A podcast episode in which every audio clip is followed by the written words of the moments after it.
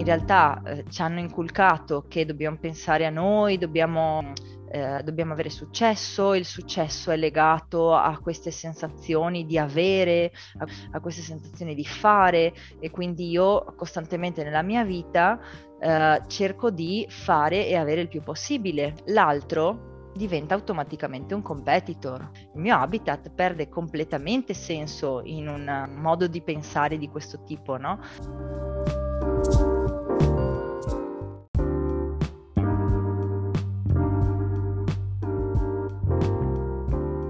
Buon pomeriggio e benvenuti in un nuovo episodio di Sono Contrariata Podcast, la piattaforma nella quale giovani contrariati vengono finalmente ascoltati. Io sono Maria Rosaria, la voce fondatrice di Sono Contrariata Podcast e vi do il benvenuto o il bentornato in questo nuovo episodio.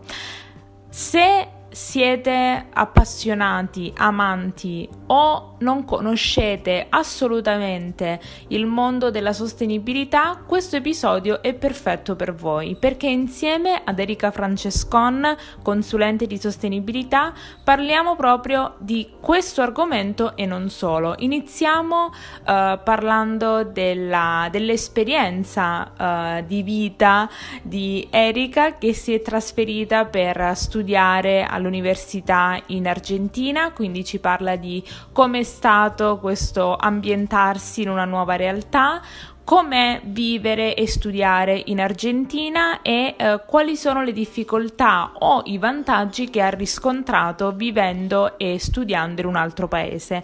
Successivamente parliamo del suo lavoro. Erika appunto è una consulente di sostenibilità e in più parliamo di sostenibilità in tutto e per tutto. Cer- vediamo sempre sui siti uh, di brand, piccoli o grandi, uh, la parola sostenibile, sostenibilità, ma di cosa si tratta nessuno sembra mai saperlo. Questo episodio spero uh, possa aiutare qualcuno a uh, farsi un po' più di domande quando si parla di questo tema e soprattutto a approfondire dei temi che molto spesso vengono un po' coperti. E vi ricordo che se anche voi volete partecipare come ospiti a Sono Contrariata Podcast, potete farlo, è totalmente gratuito, vi basta andare su sonocontrariata.com slash Be My Guest, compilare il questionario brevissimo e sarete subito ricontattati per diventare gli ospiti della prossima stagione di Sono Contrariata Podcast. È gratis,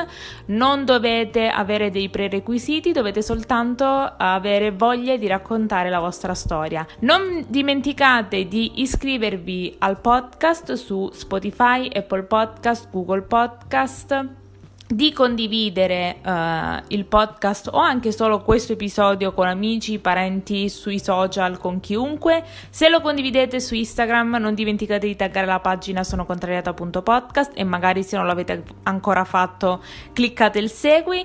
Ultimo, ultimo, ultima cosa non dimenticate di iscrivervi al canale YouTube Sono Contrariata Podcast perché lì troverete questa intervista in versione video, anche tutte quelle precedenti e tutte quelle che verranno. Quindi Sono Contrariata e ovunque va bene eh, in tutti i climi. Non dimenticate di portarmi con voi durante le vacanze, mentre prendete il sole, mentre uscite a fare una passeggiata. Uh, io ringrazio ancora Erika per aver partecipato al podcast, non vedo l'ora di ascoltare qualcuno di voi che vuole condividere la sua storia con me e con tutti gli ascoltatori di Sono Contrariata Podcast. Io vi lascio l'episodio, noi ci vediamo come sempre ogni giovedì alle ore 14 con un nuovo episodio di Sono Contrariata Podcast. Buon ascolto! Presentati chi sei, cosa fai da dove vieni. Io sono Erika Francescon, vengo da Rovigo e ho vissuto un po' diciamo in Cina, un po' in Argentina. Adesso è da due anni che sono tornata in Italia con i miei compagni e i miei figli e um, sono consulente in sostenibilità. E qual è stata la tua formazione scolastica? Allora, io sono, mh, ho fatto il liceo scientifico qua a Rovigo e poi non appena ho finito il liceo sono andata in Argentina perché ho conosciuto un ragazzo argentino e quindi ho provato a vedere se mi interessava qualcosa da fare lì. Effettivamente ho studiato alla fine scienze politiche e quindi sono laureata in scienze politiche e ho fatto un percorso lavorativo di, eh, di vita, ecco, di 14 anni là in Argentina prima di ritornare in Italia. E com'è stato approcciarti a una, un modo di vivere tutto completamente diverso? E un po' l'avevo già sperimentato perché, diciamo, il, il cambio un attimino di, di, di, desideri, di stile di vita è venuto un po' prima, quindi quando avevo 17 anni che ho deciso di fare una, un anno di scambio culturale e ho deciso di prendere proprio il posto mh, più assurdo in assoluto in quel momento, che era la Cina, per cui già a 17 anni ho deciso di andare via, ho fatto la mia prima esperienza da sola, che quello ti, ovviamente ti cambia un po' no, il modo di pensare o comunque la, eh, il panorama che ti si presenta, per cui prima di, di, andare in Cina, attraverso un'associazione che realizza questi tipi di scambi, ehm, ho conosciuto qui in Italia questo ragazzo argentino, ci siamo sentiti per uh, tutto il tempo della durata del viaggio e poi abbiamo deciso insomma di stare insieme e mh, mm, lì insomma era prendere la decisione o tu qua o io là. Quindi alla fine ehm, era una seconda avventura, mh, mm, già ero stata un po', eh, avevo fatto un po' di rodaggio e quindi insomma la cultura argentina è molto più simile alla nostra di quella, rispetto cinese. a quella cinese, per cui effettivamente sì, mi sono trovata molto molto bene. Sono stata sempre molto ben accettata, anche diciamo mh, mm, dicendolo come un purtroppo, no? Perché mh, mm, solo per essere di un'altra nazionalità o comunque solo per essere italiana c'è anche questo stereotipo positivo nei nostri confronti, per cui mm-hmm. probabilmente ti si aprono anche altre possibilità che se no non avrei, non avrei avuto effettivamente, quello è vero, insomma. E ti aspettavi di rimanerci per così tanto tempo? Eh, sì, volevo fare tutto il mio percorso di studi là, sì, volevo andare là con l'intenzione di vivere, ma ovviamente in quel momento non pensi tanto a, a lungo termine, per cui era ok, iscriviamoci all'università e poi vediamo cosa succede. E alla fine mi sono presa bene con l'università, mi è piaciuta. E il metodo di studio argentino dopo ho compreso che era molto valido perché comunque mi sono svaccata a leggere una valanga di libri non de- da manuale, per cui sì, insomma, mi ha dato un sacco di conoscenze, mi ha dato un sacco di esperienze e quindi era no- naturale sentirsi in una nuova casa, no? Con una nuova traiettoria, con delle nuove opportunità. E da quando ti sei iscritta all'università, nel corso degli studi, avevi chiaro più o meno un'idea di quello che avresti voluto fare? Ed è cambiata questa idea no. nel corso del tempo? Assolutamente non avevo idea, anzi ho cominciato a fare studi orientali in un'altra università, poi dopo un anno ho cambiato e mh, mm, no, io ero addirittura la tesi l'ho fatta proprio sulla Cina, per cui mi immaginavo che quello fosse il mio cammino. Poi pian pianino invece, mh, mm, diciamo, gli interessi sono un po' cambiati. E, oh, lì in Argentina di solito la maggior parte degli studenti lavora anche, anche perché è abbastanza ben strutturato, per cui ha il turno o mattina o pomeriggio, mm-hmm. quindi ti puoi organizzare anche un lavoro part-time. Io avevo cominciato a lavorare, uh, ho fatto delle attività di ricerca e mh, mm, mi è toccato con un professore mio che stava trattando i temi di politica e ambiente e neanche dirlo, ovviamente mi sono interessati moltissimo e poi mh, fortunatamente mi sono state date delle opportunità anche lavorative in questo, in questo campo, sempre nell'università dove poi mi sono laureata. Quindi queste cose ti hanno aiutato a schiarirti un po', un po' di più le idee su quello che ti interessava? Non avevo molta idea, nel senso che mi interessavano molte cose. Tanti di noi, tante persone, mm, adesso c'è anche un concetto che si, dico, si, si dice sono persone multifunzionali o mm-hmm. multipotenziali, no? Nel senso che gli piacciono tante cose, hanno passioni varie, svariate, che vanno cambiando anche eh, durante il tempo e quindi non è, eh, è un po' più difficile per loro come per me per esempio, comprendere effettivamente quello che è la vocazione di vita. A volte non c'è solo una vocazione di vita, ma ci sono vari interessi, no? E quindi quello mi ha reso un po' le cose difficili. In un momento ero alla ricerca compulsiva di cose da fare, non riuscivo a comprendere e alla fine eh, dopo capisci che in realtà ha tutto il suo tempo e quindi magari non è che lo capisci in un anno, ma fai un percorso di 5-10 anni prima di comprendere veramente quello che ti muove, no? quello che eh, faresti anche gratis. E avendo avuto la possibilità di conoscere e di studiare facendo ricerca il, la questione dell'ambiente e della sostenibilità. Rispetto a quello che già conoscevi, che cos'è magari la cosa che mai ti saresti aspettata di scoprire? E senza dubbio uh, un po' la gravità della situazione. È da 50 anni più o meno che eh, dagli esperti prima e adesso assolutamente tutta l'opinione pubblica ah, lancia un messaggio chiaro. Non è necessario che ci sia un'apocalisse, no? come i film. Mm, bastia, basta pensare se nello stesso anno o nel, nella stessa quantità di tempo ci sono vari disastri naturali ripetuti nelle stesse zone, ovviamente la gente non vuole più stare in quelle zone lì. Sono questioni che sulla carta sembrano numeri. Effettivamente quando uno interiorizza un attimino la questione, empatizza un po' o comunque mh, la, la, lo percepisce proprio a livello sensitivo, comunque ci mette dentro anche il sentimento mm-hmm. e quindi eh, internalizza un po' di più la questione, effettivamente è una cosa che ehm, che come minimo preoccupa molto, soprattutto nelle nuove generazioni che bene o male sanno che dovranno per forza vivere con questa nuova situazione, non sanno che cosa succederà perché ovviamente gli equilibri anche geopolitici sono molto molto fini, quindi sono questioni che effettivamente sono più gravi di quello che uno pensa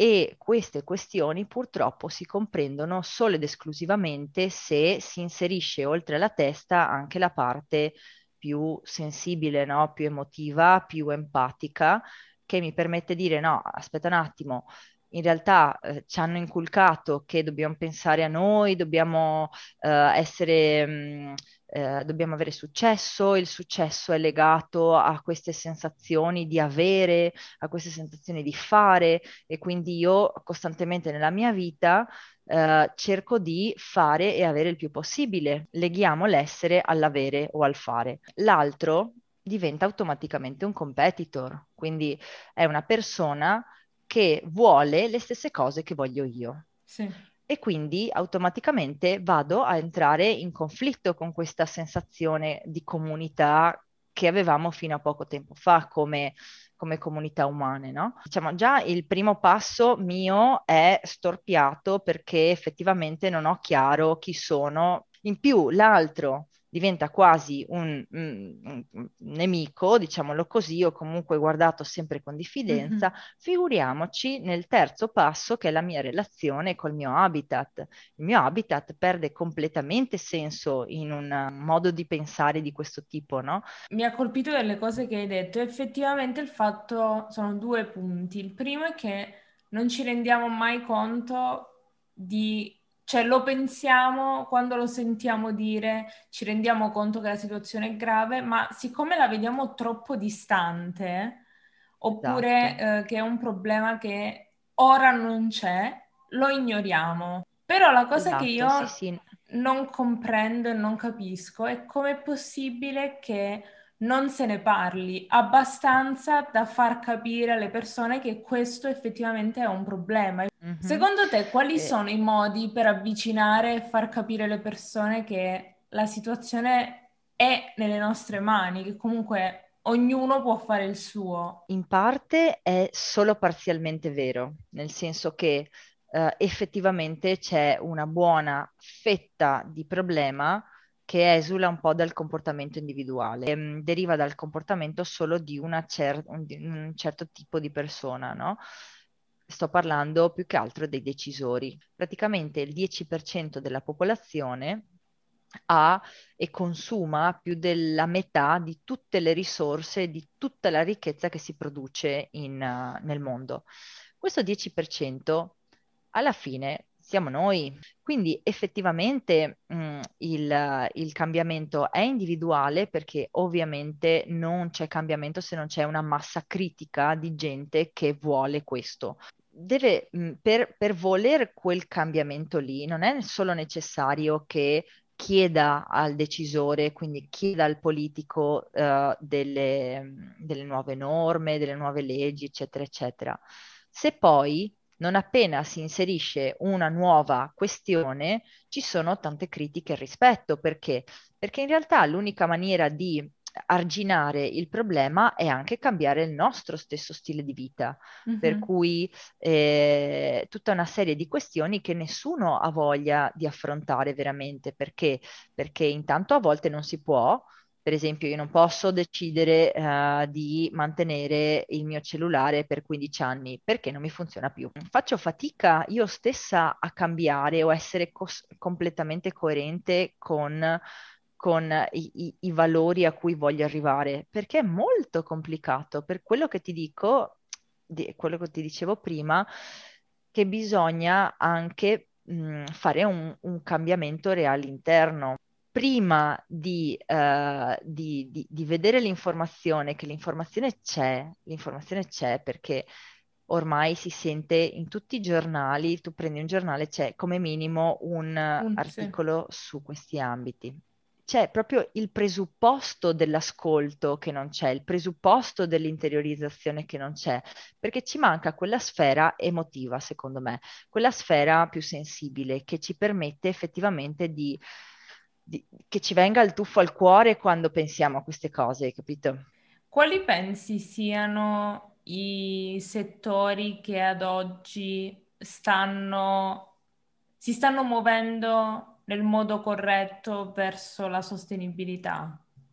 un po' in tutti i settori. E l'importante è come o con che spirito si fa alla fin mm-hmm. fine. Per esempio, c'è tutto un settore nuovo di um, design, uh, non di design in senso nettamente estetico, proprio di mm-hmm. design di progettazione, no? Di nuovi materiali anche mh, mm, basati in uh, sostanze biologiche, per cui in sostanze che vengono dalle piante, dagli animali, dai funghi, dai microorganismi. I settori più controllati tendono a fare le cose un po' meglio perché ovviamente hanno bisogno di dimostrare e di tracciare il loro il loro cambiamento, insomma, le loro iniziative. Si sta facendo qualcosa in merito all'ambito della, della moda, senza mm-hmm. dubbio, quello è uno dei, dei, settori molto, molto più presi in considerazione. C'è tanto, tanto, tanto greenwashing ancora, però effettivamente si sta scoperchiando sempre di più. Molto dipende anche dai territori. Mm-hmm. Non si può pretendere che un imprenditore o una piccola micro azienda abbia la, mh, il margine di manovra per poter investire grandi risorse. No, in realtà bisognerebbe mh, aiutare molto le, uh, le realtà che non ce la fanno, se no da sole. E per chi, per esempio, se legge su un sito uh, appunto della sostenibilità di questo brand, c'è un modo o per accertarsi che sia effettivamente così? In genere è sempre utile guardare nelle notizie o anche nei social uh, se c'è qualcosa in merito a quell'argomento lì o a quell'azienda lì. E poi di solito mh, se non ci sono dei dati che sostengono mm-hmm. certe affermazioni, è molto probabile che lì si tratti di un greenwashing o, o comunque che ci sia l'iniziativa ma non sia per niente rilevante rispetto a quello che è un'azienda. Se è un colosso della moda e fa una capsula di tre capi uh, riciclati, capiremmo che effettivamente sì, ok, però non è che l'azienda sia sostenibile per quello. Tu o- a oggi di cosa ti occupi? Quello di cui mi occupo in questo momento è accompagnare aziende o enti o organizzazioni eh, a ottimizzare le proprie risorse, sia attraverso dei progetti, quindi per esempio si lavora con bandi regionali o bandi di altri tipi, o um, con progetti veri e propri di, per esempio, bilanci di sostenibilità o piuttosto accompagnare aziende um, nella gestione ambientale attraverso dei sistemi di gestione ambientale. E, e quindi mi occupo, ecco, di, di fare consulenze di questo tipo alle aziende. E da quando hai iniziato ad ora e vedi che mm-hmm la risposta al tuo lavoro è più, cioè ti cercano più persone per integrare i tuoi servizi all'interno della loro azienda perché ad oggi si ha concretamente la visione di quello che è il problema oppure dietro le quinte, eh, quindi parlando di aziende, altri settori, c'è sempre stato questo interesse nei confronti della sostenibilità? Eh, diciamo che semplicemente si stanno moltiplicando le opportunità che, eh, che vedo in giro. Alcune sì. arrivano, altre no, altre rimangono lì in stand-by, probabilmente potrebbero mh, iniziare in altri momenti, però c'è questo fermento, diciamo, di fare qualcosa. Però c'è questo interesse. L'interesse si manifesta sempre con qualche se tipo, ok, lo facciamo se mi porta un certo risparmio. Mm-hmm. Eh, se non mi porta nessun risparmio, eh, adesso non lo so perché mi occupa tempo, ovviamente. Quindi effettivamente l'imprenditore, soprattutto il piccolo e medio imprenditore, eh, non ha la disponibilità neanche temporale di stare lì a seguire un progetto di questo tipo, anche se potrebbe essere mm, molto semplice, nel senso che si può risolvere nel giro di due o tre mesi.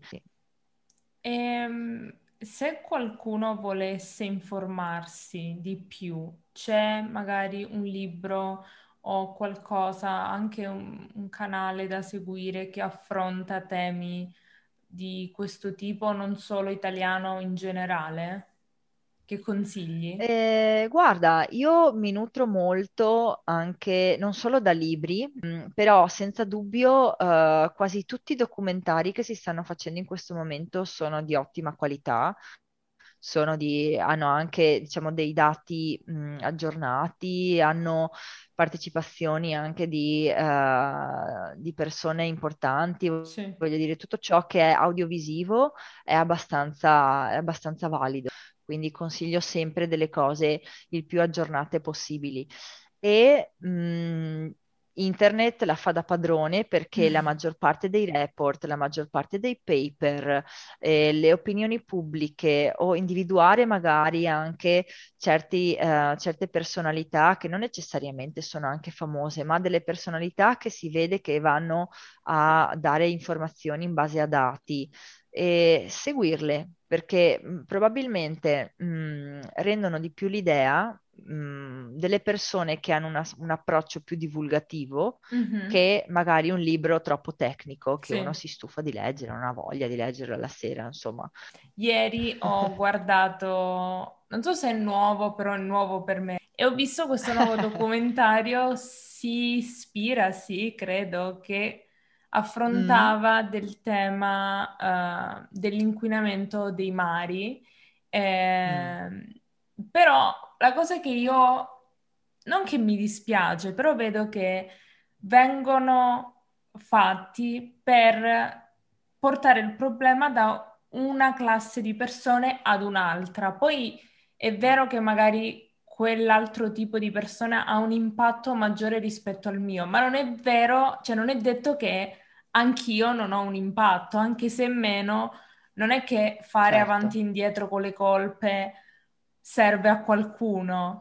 Non c'è una soluzione, quella è la cosa anche creativa no, di, questo, mm-hmm. di questo tempo, che effettivamente è il momento di, di pensare innovazioni e pensare soluzioni non c'è una soluzione perché se no l'avrebbero sciorinata già sì. da, un, da, un, bel pezzo o comunque le soluzioni che ci sono sono soluzioni ma sono sempre per un settore parziali o comunque non ce n'è una ma ce n'è proprio tutto un blocco di soluzioni che devono essere portate avanti in maniera abbastanza omogenea Però quello che, mh, mm, che è importante è passare dalla disperazione, quindi dall'ansia, al fare effettivamente qualcosa. Mm-hmm. Uh, come dici te, anche se il mio impatto è minimo, è comunque un impatto e io devo cercare di comprendere qual è, quali, quali sono le cose che impattano di più del mio modo di vita. Generalmente impatt- l'impatto di un individuo è principalmente in base alla sua alimentazione, mm-hmm. quindi quello che consuma a livello alimenti, soprattutto carne o uh, pesce o latticini, sono, que- sono, gli alimenti che hanno più impatto in assoluto. Mm-hmm. Poi uh, il consumo elettrico, quindi uh, già uh, cambiare di fornitore a un fornitore che abbia uh, fonti esclusivamente rinnovabili, che adesso con il mercato libero stanno nascendo come i funghi, mm-hmm. è una cosa già diversa dall'utilizzare un, un fornitore che, mh, mm, che, utilizza petrolio, carbone e gas. E questo lo si vede in bolletta, te lo devono dire da dove proviene la loro fonte energetica e già lì è un'altra azione interessante. Il terzo grande settore per cui uno impatta eh, a livello ambientale con il proprio modo di vita è la mobilità, quindi mm-hmm. tutto ciò che riguarda il trasporto. Se già io in queste tre in questi tre aspetti, in questi tre ambiti, se ci aggiungiamo anche alcuni beni di consumo, quindi per esempio vestiti o tutto ciò che mi guardo intorno e che è di plastica e che posso in qualche modo, cioè qualche prodotto sostitutivo che non sia di plastica, generalmente già faccio un, un buon cambiamento a livello impatto ambientale.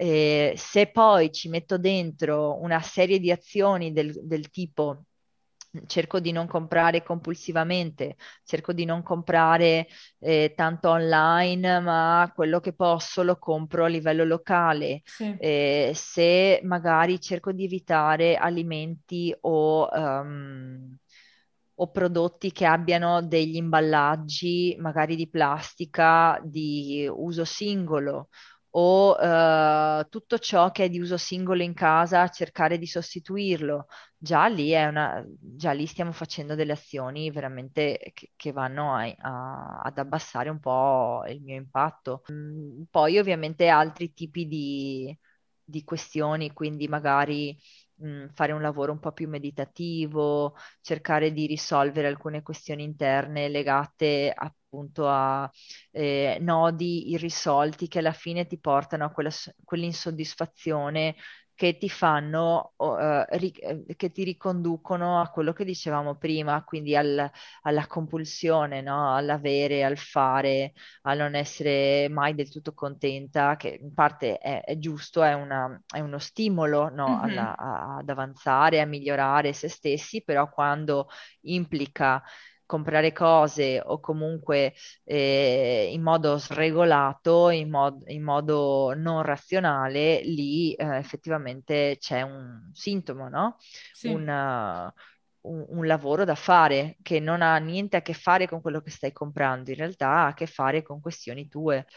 Il problema è così complesso mh, da avere tutti questi risvolti, no? tutti sì. questi ambiti il lavoro è immenso perché uno pensa a questo e dice, oh cazzo, se devo andare a risolvere tutti i miei problemi per essere sostenibile, mm, ciao. Le persone più felici sono e meno dipendenti sono dalle, dai, dai, beni, dai prodotti, dalle necessità, diciamo, si riconducono di nuovo più alle necessità reali che mm-hmm. a quella sensazione di ambizione. E per cambiare le cose fuori, partendo da dentro, utilizzi la meditazione oppure hai magari una tecnica diversa che prediligi di più? Ma no, guarda, in realtà ho fatto molti anni di terapia psicologica mm-hmm. proprio. Adesso non la sto facendo perché mh, mm, sento il bisogno magari di lavorare un po' a livello un po' più sottile. Ehm, cerco di conoscermi il più possibile, eh, a- accettare in, che io ho certi problemi o certi difetti o certe attitudini che non mi fanno bene né a me né alle altre persone, tantomeno alla lunga, ovviamente all'ambiente. Sì.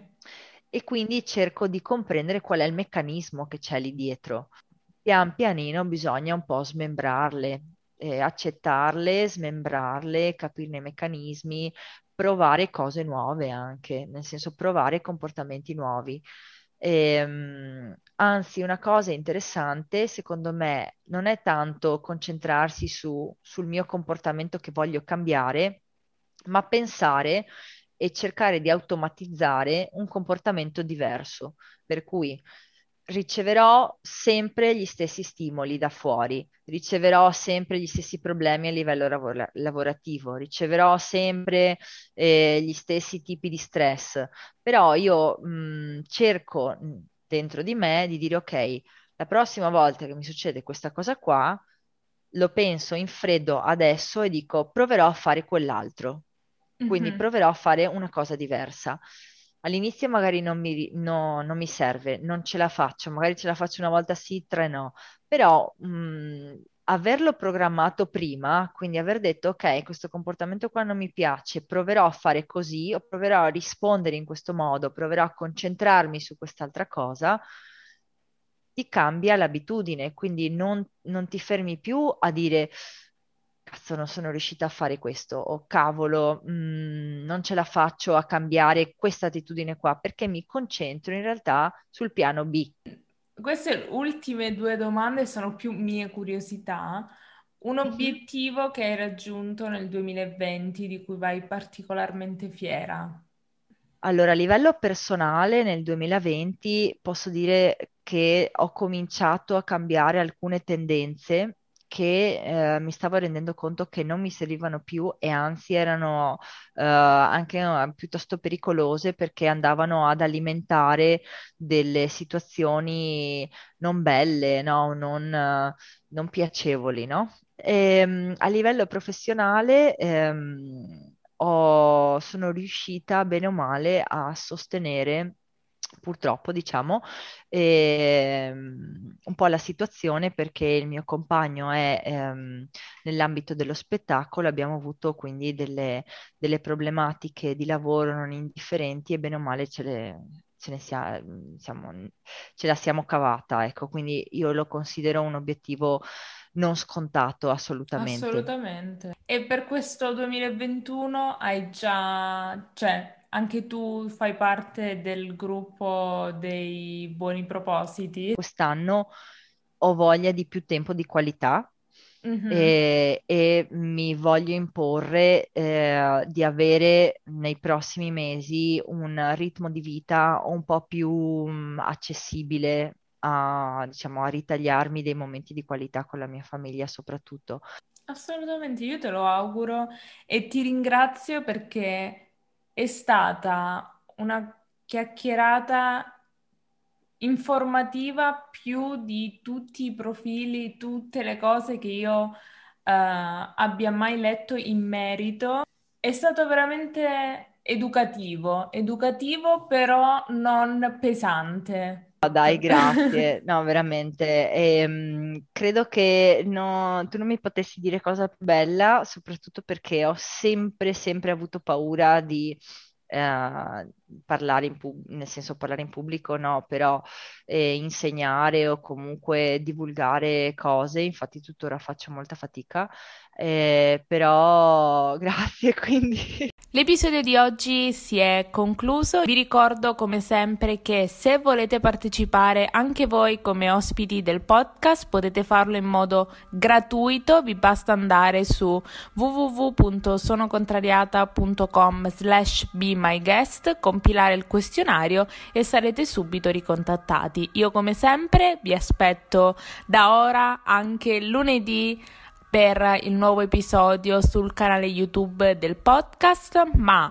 vi aspetto sempre ogni giovedì alle ore 14 per un nuovo episodio su Sono Contrariata Podcast. Ciao!